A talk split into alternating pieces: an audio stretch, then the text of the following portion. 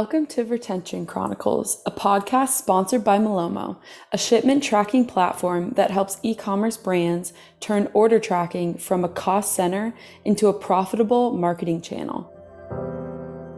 This week on Retention Chronicles, we are joined by Jesse Byrne, founder of Redbeard Conversions and an overall expert in email and S M S marketing, as you will hear in this episode. We're also joined by Spencer Beasley here at Malomo. This was such a fascinating conversation all about email marketing and S M S marketing. Jesse first walks us through his process in capturing your audience and the importance in that. How he goes about doing that is doing so in the subject line. So he tries to spur curiosity and then rope in readers with the body of the email copy. He's a master at using conversational, humorous, and even sometimes riskier language to entertain and intrigue those customers. We also discuss how to pivot and bring new experiences to your work and how to keep things relevant and fresh to make sure that you're constantly learning. Jesse shares that he is trying to focus on sharing more about himself and his story on his personal social media to connect with both the brands he works with and develop those relationships as well as his own following. Jesse and Spencer bounce off of each other about the concerns that they hear from brands on both the marketing side and the sales side, which is fascinating to hear and be a fly on the wall for that conversation. And last, but certainly not least, we discuss the differences between email and S M S marketing and wonder if and when boundaries that are native to S M S marketing, such as limited characteristics and limited creativity, will be broken. So welcome to Retention Chronicles, and today we have Spencer and Jesse on with us, and we're so excited. Um, first, you know, I'd love for both of you to just intro yourself, but just give a background on, you know, what you do and um, your perspective and your position. So Jesse, we'll start off with you. Cool. Sounds good. Thanks, Mariah. How's it going, guys? Jesse here. Um, yeah, so basically I work with companies, e-commerce stores, Shopify stores with their email and S M S marketing. I manage lists and um, look for ways to extract more profit from the lists, either with different Shopify apps or, uh, you know, really fun copy, copy-driven emails and S M Ss messages. Been doing it for the last five years, love it, and see myself doing it for quite a lot more time. Thanks, Mariah. Thanks, Jesse, for being on today. Uh, so Spencer Beasley, I um, have been working in the e-commerce space for almost a year and a half now, working for Malomo, software company, helping um, brands drive, you know, turn the post-purchase experience into the uh, shipment tracking experience into a retention marketing channel. Um, so really focused on working with a lot of Shopify brands, uh, a lot of them using Klaviyo and, and really helping them get the most out of those platforms post-purchase. Great. And, you know, as both of you know, and our listeners know, uh, this is a podcast all about retention. So first, I'd love to just get your perspectives on how you define retention and why you think it's an important thing to focus on in e-commerce. I'll, yeah, I'll go first. So, I mean, customer retention, when I think about it, I love that we're defining terms because there's so many in marketing, like it kind of can go over people's heads, like, what are you talking about? Customer retention, when I think about that, I'm thinking, okay, so we've they've already made a purchase once, which is a huge first step in, in deepening relationship between you and the customer. But then what's the next step? How, how do we get them to, to purchase again? But it's at a pace that is still at a it's, it's a, it's a pace that you're not pressuring them, but at the same time, like, the lifetime value increases. So I always think of lifetime value. I think of how many days until the second purchase, the third purchase, on and on and on. And, and that's how you're going to really be able to build a, a sustainable business, because it's not just the new customers that you're acquiring, it's what are you doing once you have these, these customers. Yeah, I, I kind of like uh, how you, what you said first about, you know, they already kind of made an action. Um, so they are a customer, either they bought something or, you know, in the software space, maybe they signed a contract for a year or Um, or on like some sort of month-month agreement. And so, yeah, like, what can you do to make them happy, to make them come back? Um, and, and I think there are so many things like that go into that. Um, and, and so it's like communicating directly, um, communicating indirectly, uh, and then just like for things that maybe they would interact with you or your brand on their own, making that like really seamless um, and easy for them. Um, so I think, you know, retention is all about making things about the customer, making their lives easier, making them excited to to connect with you again, things like that. Yeah, that's great. I love that that perspective of putting a timeline to it and really working with the customer, you know, to make sure that their journey, whatever touch points that each brand is having, is beneficial for them and adds value to their experience. And so with that, Jesse, because you work with, you know, so many different brands, what do you think that, have you seen a shift in focusing on customer retention more as the differences between acquisition and retention are more, you know, coming to light more often? Yeah, definitely, especially with all the changes in and like iOS fourteen point five, iOS fifteen, and the changes in the ad advertising space.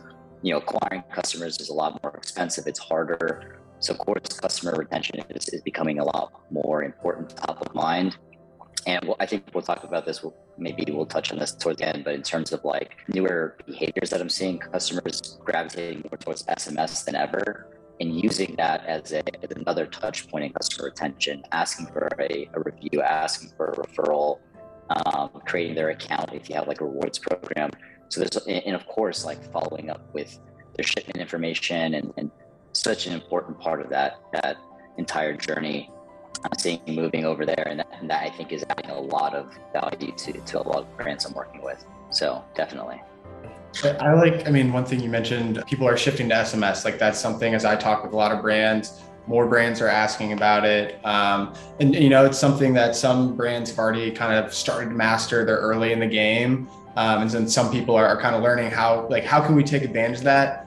And I think, you know, how that ties into retention um, is like, you got to meet the customer where they're at. Like if they want to, you know, to have S M S emails or notifications, um, you know, it's on the brand or the organization to really meet them there and make that experience and not kind of force them down, you know, their, their paths, their journeys, but meeting them where they're at. Um, and, and I think some of the hard things that you mentioned is like, you know, privacy, you know, like everything, there's, there's more restrictions around privacy. And so, um, you can't necessarily, you have to meet them where they're at. You can't necessarily like take bits and pieces, if that makes sense. Yeah. Love that point, Jesse.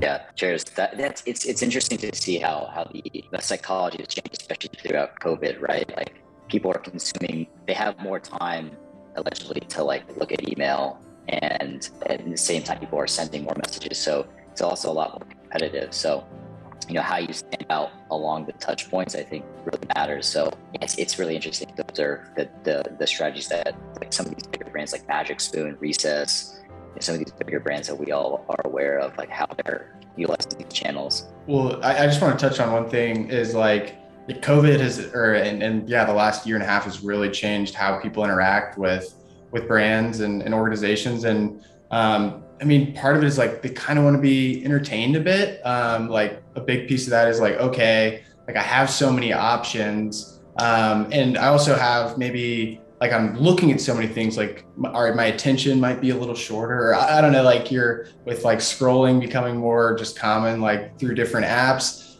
that you have to really create these like unique experiences. Um, and that's not just acquisition, you know, it's like, you know, you, you have them in the door, but then, you know, how do you create more unique experiences to make them come back more and more? And it, you know, it's, it's kind of more of a burden, I guess, where you have to put more work to kind of create those experiences, but it seems like that is what helping a lot of brands like win these days. Yeah. Oh yeah, definitely. That's a really interesting point, Spencer, because I haven't thought about the impacts of COVID and it hasn't come up Um, extensively in previous episodes with just the entertainment and the attention aspect of needing to make sure that what you're putting out to your customers is, of course, like grabbing their attention. And so, Jesse, I'm curious, you know, what have you seen with multiple brands um, that you're working with, or just any brand at all, of like ways that you can grab onto that attention? Yeah, well, definitely with with when it comes to the the pop-up, I think I think pop-ups are like the first place to start, right? Where you're, it is interrupting the experience, but there are ways to do it where it's inviting. You can use like an emoji. I like to use like a wave emoji, or like with a dog client, like the dog emoji, like things that like we would text each other or like email each other personally. Mm-hmm. That's how I always want to come across with the creative and the copy. It's like very conversational and fun, and kind of to what Spencer's saying around it being entertaining. I think that's so, so important. Uh, so I think that's the first step, first step right there. And then, of course, like in the email world, it's a subject line. How are you grabbing their attention there using curiosity and benefits, those are always like the best, your best bet in terms of like a combination or a recipe for like a really great subject line. Um, and then, I mean, as you're following up, I, I like to think about like one of my philosophies about email, which I learned from, from a copywriter mentor of mine. He talks about this idea that, yes, the subject line is important, of course, but you want to really make people attached to and fall in love with the brand, like the from name, who is it being sent from, and get to the point where that the subject line becomes irrelevant. They're just excited because they got an email from, you know, Kevin Hart, they got an email from Oprah, you know, whoever it is. And that's like exciting. You're like, oh, like I want to see what they have to say. Open the email, you know, all day, every day. So there's there's a few brands that that happens with you. I'm sure if you guys consume any email, I don't know if you guys, I nerd out over the inbox. So there's like so many e-commerce brands I'm looking at and studying. So yeah, I think I think there's there's so many ways to stand out. Those are the ones that, that come to mind though. I I think that's a, a an awesome point. Like one of the brands I've worked with here, Malomo, um, and, and I've seen this with a lot of other brands that, that I haven't worked with is, you know, you know, they they have like these messages that come from the C E O or they're coming from like someone from the team versus like kind of just a general, like, hey, I don't know who's sending this email. There, there is like an identity to it. And I mean, I haven't really thought about that a ton. Like I've like, wow, like that's cool that they're doing that. That's unique. But I wonder, like, do you expect maybe that to be more of like a shift is like, email marketers to kind of have like an identity? It's not just an email address from the company. It's maybe a specific person or like maybe even like a persona that's built, like maybe not even a real person. I don't know. I, I think that's a, that's a great question. And I, and I thought a lot about this because I haven't decided whether I want to be super hardline. Like, yes, it needs to come from a person. I prefer that. I think we, we tend to, um, yes, you can, um, like fall in love with a brand and, and and the identity and the tone of voice of a brand like Nike or an Apple, you kind of get their tone of voice, even though it's like, I don't think email should be coming from Tim, you know, Tim Cook or anything like that. Um, although if they did, that would be pretty sweet. I mean, yeah. Come on. Um, once in a while, once in a while, I think it would lose its luster over time. Then it'd be like, what are you doing with your free time, Tim? You're just sending emails every day? Like, yeah. What's going on here, man? Yeah. Um, but I do think creating like a, a persona around the brand, if you're going to send from the brand, I think that's important. And knowing like what, if they were a person, like what kind of books would they read? What music would they listen to? There are these exercises, actually, Nick Sharma, you guys know who that is. Um, he's got a really great email list. I highly recommend you check out his, his email list. He, he talked about that recently, about like creating like this brand avatar. And like, I thought that's a great next step. Like if I, if you can't send from a person, let's do that. Let's build a persona around the brand and then know how we can communicate. What are the rules of engagement with communication? Establish that and then move forward. I think that that, that helps stand out because again, you're, you're, you're connecting to like something that feels like more real person. And let's be honest, we all want to experience deeper connections now more than ever. So I think uh, I think that's very, very important moving forward for sure. Yeah, that's something along the lines with the personalization aspect too, and the connecting of it, you know, because I think why customer retention is becoming more of a focus is rather than just having like a disjointed journey or experience. And I think that like brand avatar is such a unique thing. And I honestly, I've seen it with some brands, but I like Spencer, I'd never thought about the impact that it could have and just like the consistency alone with the communication to customers. And then also that excitement and bringing those customers back in when they see an exciting email coming from Bill or whoever it is. I think that's a really interesting avenue that I that I hope becomes more common practice. It kind of, it kind of makes me think of uh, this story with Jeff Bezos. Like, I, I think this was like a commonplace thing with uh, with Amazon at their board meetings. They would have like an empty chair to signify the customer. Like that's kind of like what the, the customer avatar document is to me. It's like a virtual version of that because I don't have a boardroom. So that's like the next best thing right there.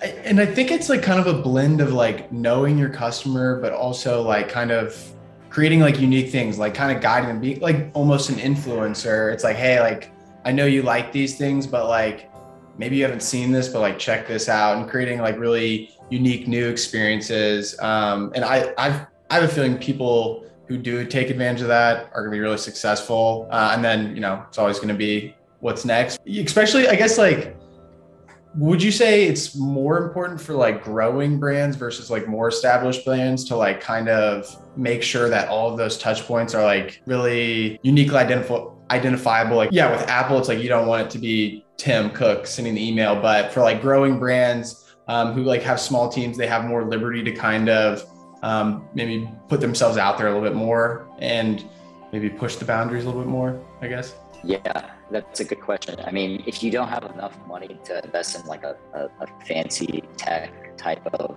you know, branding overhaul, like so you look like one of these big D two C companies, then I think the best way you stand out is through your emails and like that direct customer relationship, and like you're just scaling door-to-door sales essentially through email. Like you're just you're knocking on more doors by with a, with every email list, your email that you capture, and S M S if you're capturing S M S.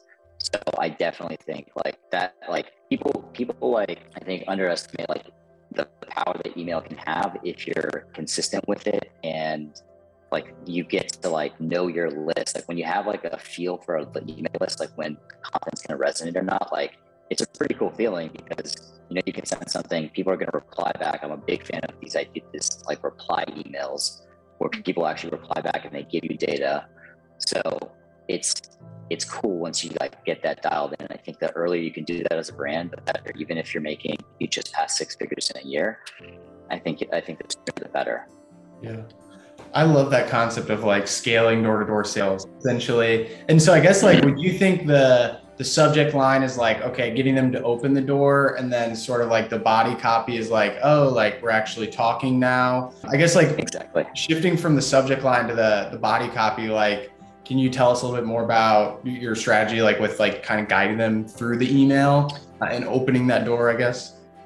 Yeah, totally. So um, I guess it depends on the context, but generally there's there's a general flow of the emails. Since the types of emails I write are primarily text-based or copy-based, and then I might include some creative images or GIFs or GIFs in there. Um, again, like very conversational, like what you would see us text each other.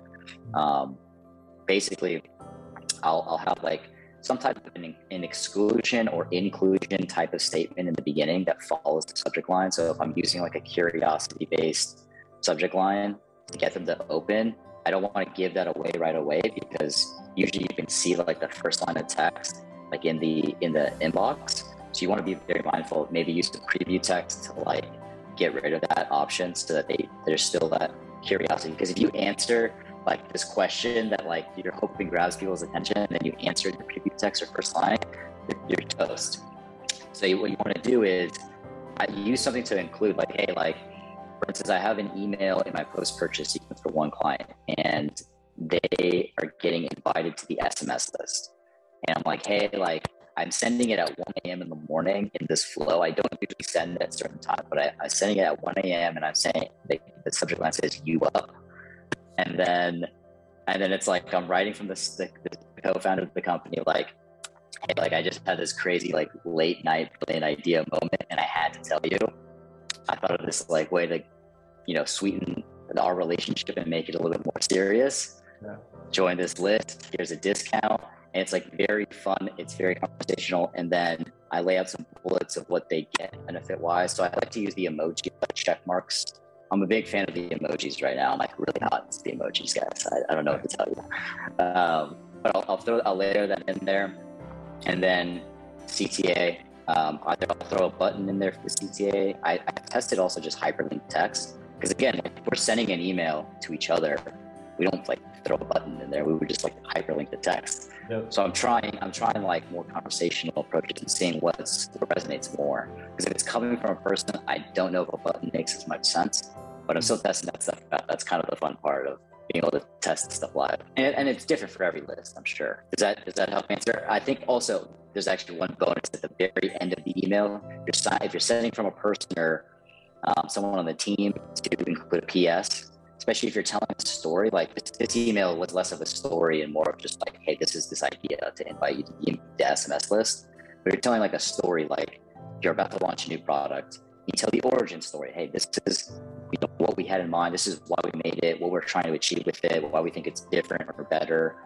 And you're telling this whole origin story. people love origin stories, whether it's for products, for brands, so, so relatable. So, um, yeah, I think, I think the, the idea is to, um, you know, really communicate the exclusivity and, and the P S you can do a soft sell mm-hmm. if you're telling a story in the email. That's, that was, I was also curious about like the C T As, like, is it, is it always like a very clear, like, hey, do this, um, mm-hmm. like a, a clear ask, or I guess like what, like what is an example of like a hard C T A versus like a soft C T A in your opinion? Yeah, that's a great question. Like if, if you're getting someone to buy, I would consider that a hard C T A. If you get them to reply, reach out to customer service, um, click a link for a survey, maybe. If it's something like that, then I would call that more of a soft C T A. You could, you could technically, I guess, I guess I'm also thinking about like a soft close, which is, I guess, a little bit different. This, this is against nuance, I guess, but soft closing in the sense that you can still sell your product, you can still sell your widget at the end of a story email. It's just, that's not the main idea. That's not the main point of the email. Like when you're sending more text-based emails, you want there to be value just in the story of the email. So even if they don't buy, they got value from the email. This is a concept, again, another another copywriting mentor I learned from this from, like, I didn't make this up. It's a great idea though, around like this emotional bank account that you have with a subscriber. Like emails are either making deposits or withdrawals. Like, so in terms of like, you know, focusing on retention versus acquisition, would you say like soft C T As maybe like are more effective on the retention side? That's kind of what my guess would be, but like where do you see those fit into buckets? Um, I think so. Yeah. If, if you're going into, because the most, the more emails you make generally as a rule, if the emails are good, the more emails you send and make, the more money you'll make, the more money you'll earn. Generally, I mean, there's there's a cutting off point, there's a diminishing return for every list. Maybe after five days a week, like they're hammered. It's just not worth it from the, in the long term around, right? You might get people that unsubscribe that were buyers. That's obviously not good for customer retention. But I think if you're if you're sending mostly emails where there's value and then maybe a little selling, that's okay. Ex- especially the biggest thing with email too is setting the expectations up front with the welcome email. If you get the welcome email wrong, like that's gonna, you're, you're, you're gonna end up with a list that is either expecting discounts all the time. They're, they're surprised to hear from you, which they should never be surprised. I mean, they signed up to an email list. Yeah. They should hear from you. I, I, I definitely have met quite a few founders and talked to a lot of founders that are scared of emailing their list because they don't want people to unsubscribe. And it's like, it's just part of the game, fella. Like, that's just, this is the rules that we have to play by, and just send good emails. I mean, and that's the big, so I, I hear that concern a lot too. It's like, we don't want to, we don't want to like annoy our customers or whatever. And again, like talking about what I think a lot of really good brands are doing is um, they have really good content. Um, and then they're, I mean, customers kind of know, it's like they can, you know, they can kind of just delete it. But if it's, if you're sending them a lot of bad email, a lot of emails and a lot of bad emails, then yeah, that's like a whole different story.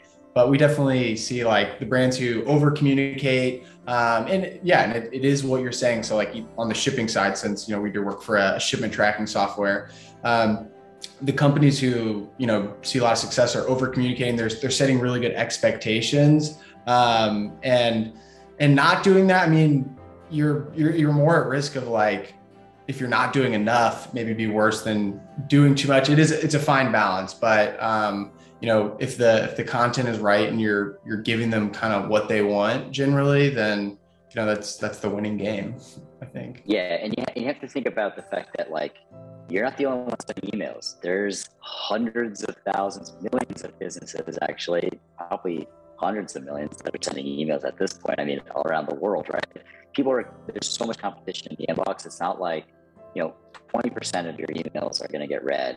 Maybe if that, if you're doing well, twenty to thirty is like a good benchmark for open rates. Like, and obviously now with iOS fifteen, we don't know about open rates, but notwithstanding, if you're in that strike zone and, um, you know, you're, you're worried that your content isn't up to par, the email's not good enough, you don't have enough value to send, it's just going to be a straight sale. I still think it's better to send an email because at least you have another chance at a connection. I wouldn't be worried about, I wouldn't come in with like an attitude of like, what can go wrong? Ask yourself what can go right. And you'll find a strategy around that. Like people, I get that there's like risks, Email is an investment, long-term investment, an owned asset. Look what happened with the social media apocalypse this last, earlier this week. I mean, at the time of this recording, you know, Facebook, Instagram, WhatsApp went down for like six, eight, six hours or something, and no one knows what happened. It's just like this crazy glitch, and it was great. I used that as an opportunity to send emails for my clients. We made some money that day. It's yeah. great. And I just said like, hey, thank you for being on the list. Wasn't, and again, it's just like a soft sell. It was like a thank you for being on the list. Grateful for you. Because these, you know, sometimes these platforms break. Something happens. Algorithm changes. It's crazy. I think, I mean, like, um, like with talking about like using really conversational tones and stuff in the messaging and, and really building a connection with customers. If you think about, you know, like friendships or relationships, if you just talk to someone once a year, they're probably not going to be your closest friend, or like, you know, if you're talking to them like once a month or whatever, but you know, your closest friends, your closest people, you're, you're talking to them often, you know, you're communicating with them as much as you can. Um, and sure, there's always a risk, but you know, no risk, no reward. Exactly. Yeah, I agree. And too, as we've been like talking about the conversational piece and the conversational approach, I'm curious, Jesse, do you see like, depending on the brand that you're writing these emails for, do you, you know, do certain brands give you more of a leeway with like sending that email that has more humor in it, like the you up text, things along those lines? Or do you really recommend that no matter the brand name or the brand image that you take that conversational approach?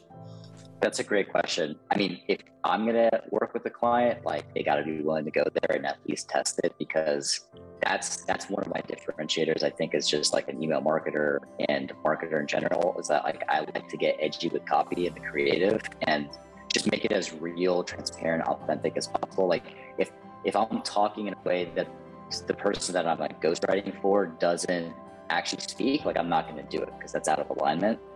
There has to be an alignment there for sure. But if they're willing, if, if, if a client, if a company is willing to do that, I think definitely test it, because again, back to Spencer's earlier point, entertainment, if you have entertaining information together, like that's like the best combination in an email. And like that can be done in story, in like a story format. Just think about how like a, a comedian will say like, you know, earlier today, you know, while I was getting ready, blah, blah, blah, blah. Like they just launch into a little story and it's funny and it's not that long. People think yeah. these emails have to be long. They don't have to be long. They can be less than five hundred words, sometimes three hundred words, and still make a lot of sales, or again, make a deposit in that emotional bank account. Great question, Ryan. I was thinking the same thing. Great question. It's great minds think alike, right?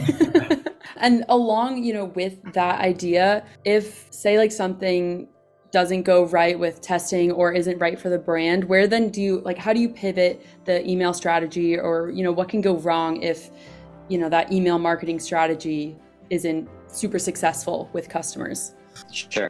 Yeah. And, you know, th- there's a lot to that. I think the, the simple answer is, you know, it, it depends on traffic. Like if you don't have enough traffic to like know from one test, like we're sending a campaign, for instance, then I like want to send a few and just keep trying.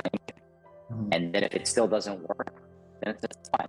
I'm not married to my my style of email marketing, like for everybody. I don't think it's right for every every brand, um, but I think it's worth a trying this approach, because it's also easier to write an email. You can write an email in thirty minutes or less if you know how to do it well, and you can send it and make, you know, thousands of dollars, depending on the size of your brand, tens of thousands a day, and you would, again, be making a deposit, uh, you know, in the list health, and as well as you're making sales. Like it's like the, this win-win. But if it loses, I, I have I have a pretty good understanding of how to create these different um, designed emails, like good structure for that. I've worked with great graphic designers over the years, the agency I worked at previously.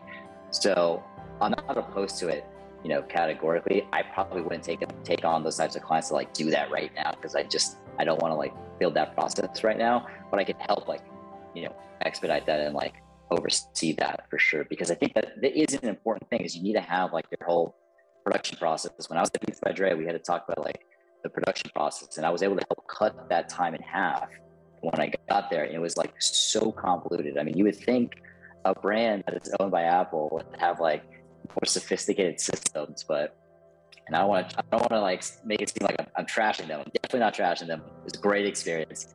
All I'm saying is it took three platforms to send one email. And hey, hey guys, what are we, what are we doing here? There might be a better way. And I might be that. a better way. Do you, I mean, to also kind of, I mean, always, you know, be testing things, like, do you do a lot of A B testing to make sure, like, hey, maybe, you know, I'm working with a new brand, I have my style, but I want to like try marrying my style with some of the stuff they're already doing, maybe? Like, do you, I guess, do, like, how do you do A B testing? I used to do that. Yeah, I used to do it where it was a blend, and now I just go in purely how I think it should look versus what they've got existing. And if they don't have something existing, I'll do a yeah, kind of like a vanilla, in my opinion, it'd be a vanilla version of like how they speak, how the tone of voice of their brand is. Because yeah. usually a lot of like what I'm doing too is like helping like the brand get developed from like a tone, tone of voice perspective. And um, that's important. I mean, that's again, with, with t- going back to customer retention, that's, that's such an important thing. Like if you have a connection to that person or that team, you stand out, you stand out. People are going to think when they, it's like, when people think of search, they think of Google, when they think of connection, they think of Instagram or Facebook. Certain words have certain associations, and you want your product, your brand to come to mind when that association's made. So I think this, this is just another another reason to do that, especially with email marketing, especially with S M S. Yeah. And I'm curious, when, you know, you mentioned when you used to do like a blend, but now you just go in with your approach. Do you, like, if you could guess, where was that switch? Like, was it just something like after you've been in this industry for a while, or like working with a certain brand? Yeah, it was after it was after I left Beats. I decided like Redbeard Conversions. I I'd done some consulting and, and and freelance work in the past, but I'd always just like adopted whatever I was kind of given, and I was like, nah, like if I'm gonna do it, like I have like a P O V, I'm just gonna go with my P O V. So many great email marketers that can do that. Like, I would refer, like, because that's no sweat off my back. I'd rather just, it's easier, like, and if I don't have to, like, sell the idea that, hey, like, you know, more text-based is the best way to go for a variety of reasons. After I, like, make clear what those reasons are, like, if, they, if they're cool, that's it, great. If not, also great. Well, I mean, we were talking about that earlier. I think, like, taking a point of view is super powerful. And um, and people, you know, there's always going to be combating views, but, um, you know, sometimes that there is a really strong impression when you're like, hey, this is my approach, and, um, you know, I'm going to, I'm going to run with it, and, and then can let the results speak them, speak for themselves. Right. And essentially. Right. Yeah, exactly. Exactly. You got to know, like, as a brand, I think it's important to know what you stand for, what you are fighting against. And it's not like as, I guess, cool or whatever to think about, like, what are you fighting against? Like, it seems like kind of aggressive. Like, what, what are we fighting about, bro? Like, yeah. But there, there, there are times when you have like a mission where it's like, you want to see the world a certain place, a certain way. Like, that's inspiring, but there's also the motivation of like, well, you know, if we don't do this, these are the consequences. Like, that can also be motivating for different people. I think if you can communicate that, you can communicate that with words, you can communicate that with pictures and videos, of course. I'm not opposed to any of those modalities or those mediums per se. I think they just have their place, you know, especially like in an email. If you're like sending an email with an e- with a video, you're going to like your website as opposed to YouTube, because if they're on the website, like at least you can capture that information. There's a buy opportunity there. So yeah. As you were speaking, this just came to mind. So I'm curious, do you typically see like consistent patterns in when brands, you know, seek your advice for their email marketing, like at a certain stage that they're at? Or is it really just across the board, you know, when brands come to you to help grow their retention strategy? It's usually past like multiple six figures. They're trying to go past seven, and then seven to eight, because usually like when you're trying to get to your first million, like you're just, it's like still like proof of concept with the, with the marketing. And like, again, I used to do more work with more startups. It's just for, for where I'm at now, like I'd rather work with someone with a little bit more momentum. Mm-hmm. And after that, like what I do can just, it's like an accelerant. It, it, it puts gas in the fire, and then I have a lot more fun with it. When I was working at the agency, a lot of these companies were startups, and it was great experience. I mean, I wrote for over a hundred different brands in two years. Like, it was awesome. It was a great experience, but they just didn't have enough traffic. They didn't have enough eyeballs, so we didn't really have good metrics. I wish I, I could go back and like look at all the metrics for all those emails, because I'm like, so much data there, guys. Like, hey, but you know, what, what can you do? What can you do? Yeah. So, I mean, with now like a, a pretty like proven approach, you've been doing this for a while. You said you have some like mentors, but like, what are other ways you're really learning and like kind of taking from other people? Do you, do you sign up for like a lot of lists and you're like, do you kind of take what yeah. you like, or like, what, what are you doing to, to learn and develop still? Yeah, that's a great question. Um, I never think that I'm like, I've like arrived there when it comes to like anything. Like I'm like, I still think I'm decent at email and like email copywriting. I've been it's all I've been focused on for the last five years, um, but definitely like on a lot of lists, a lot of marketers' lists. Uh, Chase Diamond comes to mind. Robert Allen. They just hosted this thing called Black Friday Summit, which was great. They just did three days. Um, Chris Warszakowski, Ian Stanley. Those are two email marketing copywriting mentors of mine. Fantastic, really really smart guys. Um, and then just going back to the classics, like. I'm rereading Breakthrough Advertising, Eugene Schwartz. It's a hundred dollar, hundred fifty dollar book. Like it's a ridiculous amount of money for a book. Like in my mind, when I see that price, I'm just like, what the hell? But yeah. That that guy is like one of the best copywriters alive, and it's so interesting. Like they, they talk about like when he passed away in the, in the in the intro or the prologue. They talk about how he didn't he didn't even have this obituary that Eugene Schwartz was a copywriter and advertiser. It said like he was like an art collector, a historian, like all these different things. And I was like, that like in the last year, that's maybe like, oh, like maybe marketing isn't everything, guys. Like it's fun and I love it and I can talk about it forever, but hey, let's go live a life, you know? So the, and- the experience is the next is the next thing. It's just trying new things. Like someone asked me recently, when was the last time you tried something for the first time? And what was it? And I was like, I don't know. I don't remember. And he's like, I don't think that's a great strategy to move forward in your life. Like you should switch that up. I was like, I agree.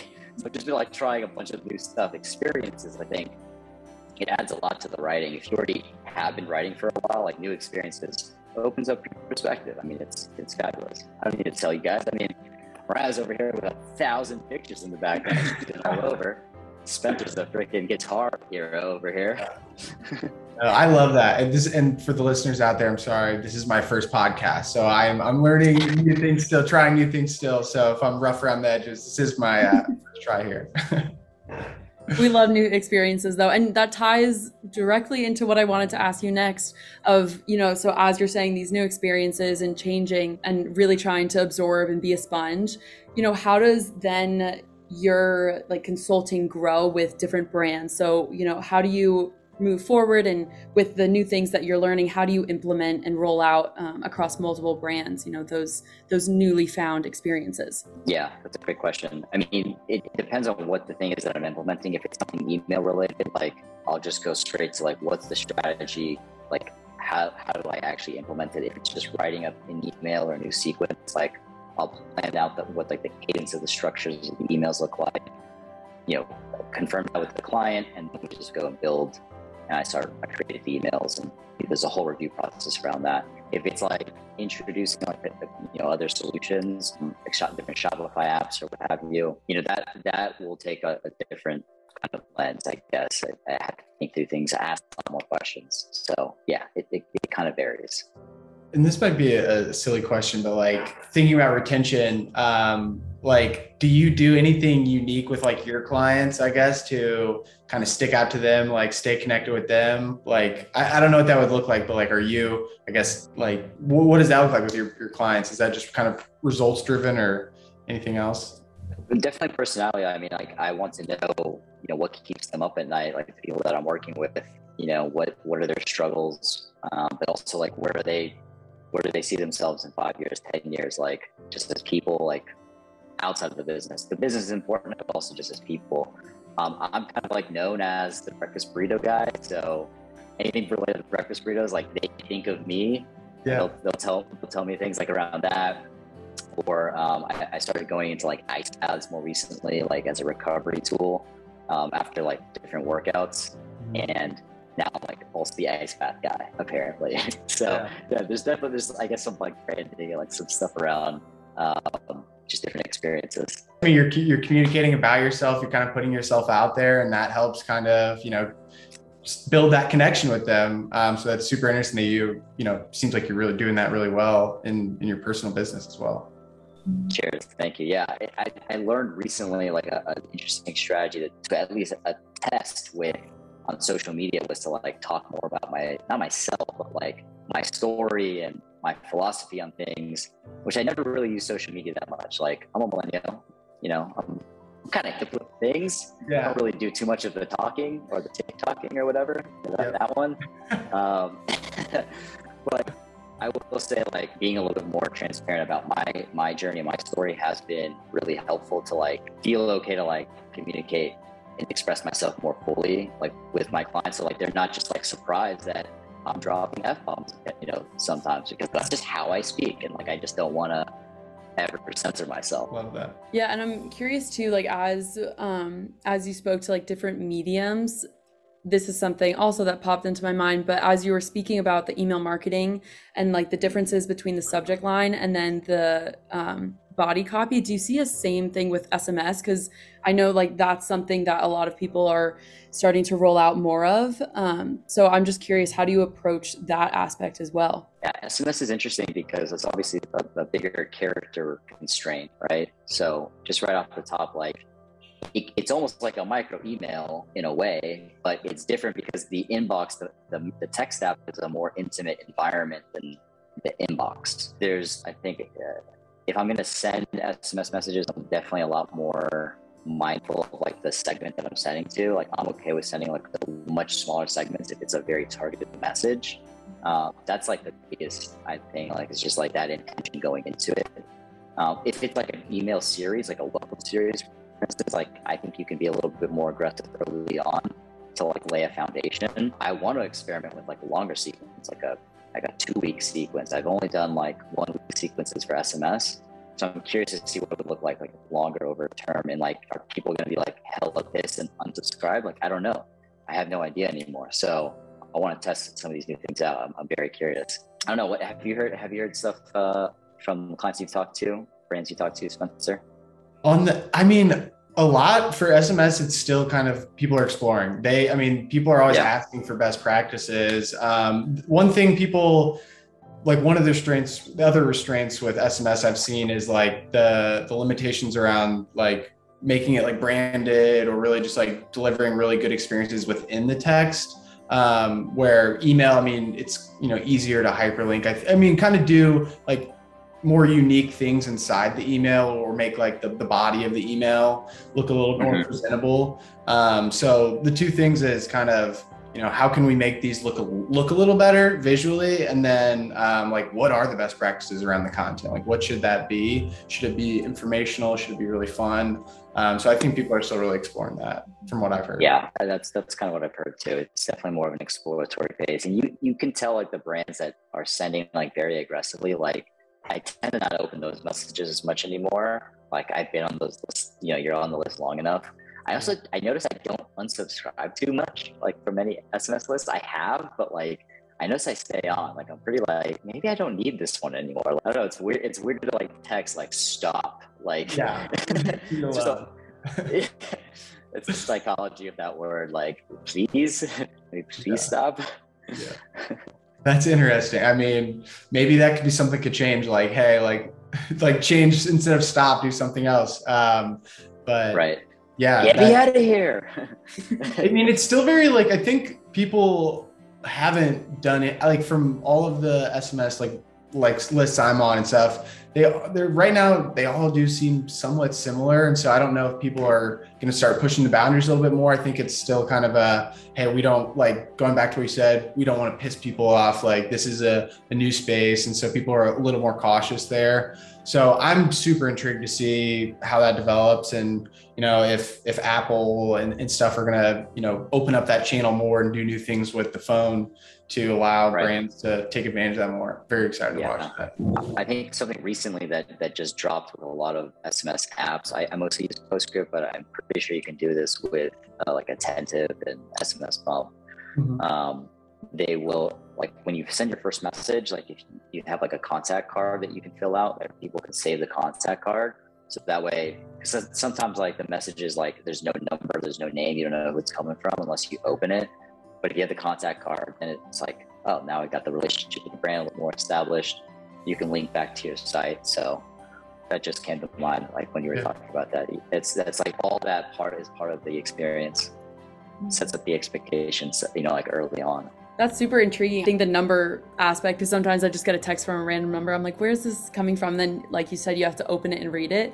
So that's that's just an interesting development. And I know we're coming to the end of things, and this has been so informative, let alone fun. But Jesse, what is one piece of advice that you just like to take along with you, or that has been given to you from one of your mentors that you'd like to share?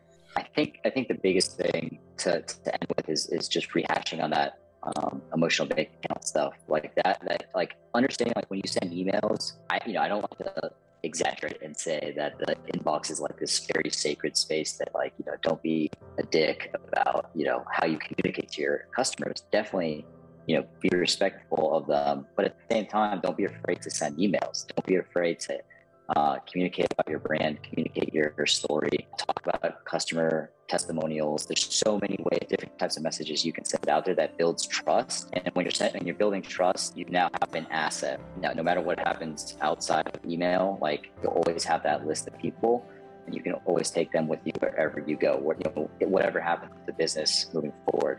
And that's such a big, big piece of customer retention. It's like setting the expectations up front with email and just that entire touch point. I love that. Spencer, what would you say is one thing we talked about briefly is just always be learning. And I think what Jesse shared that I loved is like, you know, go experience new things. Maybe it's not always like reading a book or, or like honing in on just your craft, but go try something you've never done. And uh, I think, you know, we always need that reminder to get out of our comfort zones. Um, you know, don't be scared to try something new. Don't be scared to send that email. So always be learning and, and don't stop trying new things. Um, I just want to rehash that.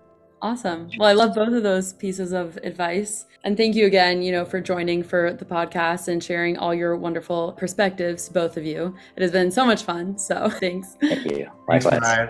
Thanks, Jesse. Cheers. Okay. Thanks, Spencer. For our fact check this week, we have a few hard facts and a good pool of references that are made. So with that, let's get into it. Jesse references Amazon having an empty chair policy in all their meetings, and this is to represent the customer, which I found this cited in multiple sources, and some people even called it the one empty chair rule. So I thought that was fun. I had no idea that that was a thing that Amazon stood by and a policy that Jeff Bezos believed in. So I loved hearing. So that was just, that was fun. And for the stat that Jesse gives, about having a good open rate for email marketing, having that be around, having that sit around twenty to thirty percent. I found similar numbers cited in publishings such as HubSpot, digital marketing dot org, and MailChimp. Jesse also references some of the mentors that he learns from in the space, which are Chase Diamond, Robert Allen, Chris Warszakowski, and Ian Stanley, as well as Eugene Schwartz's book titled Breakthrough Advertising.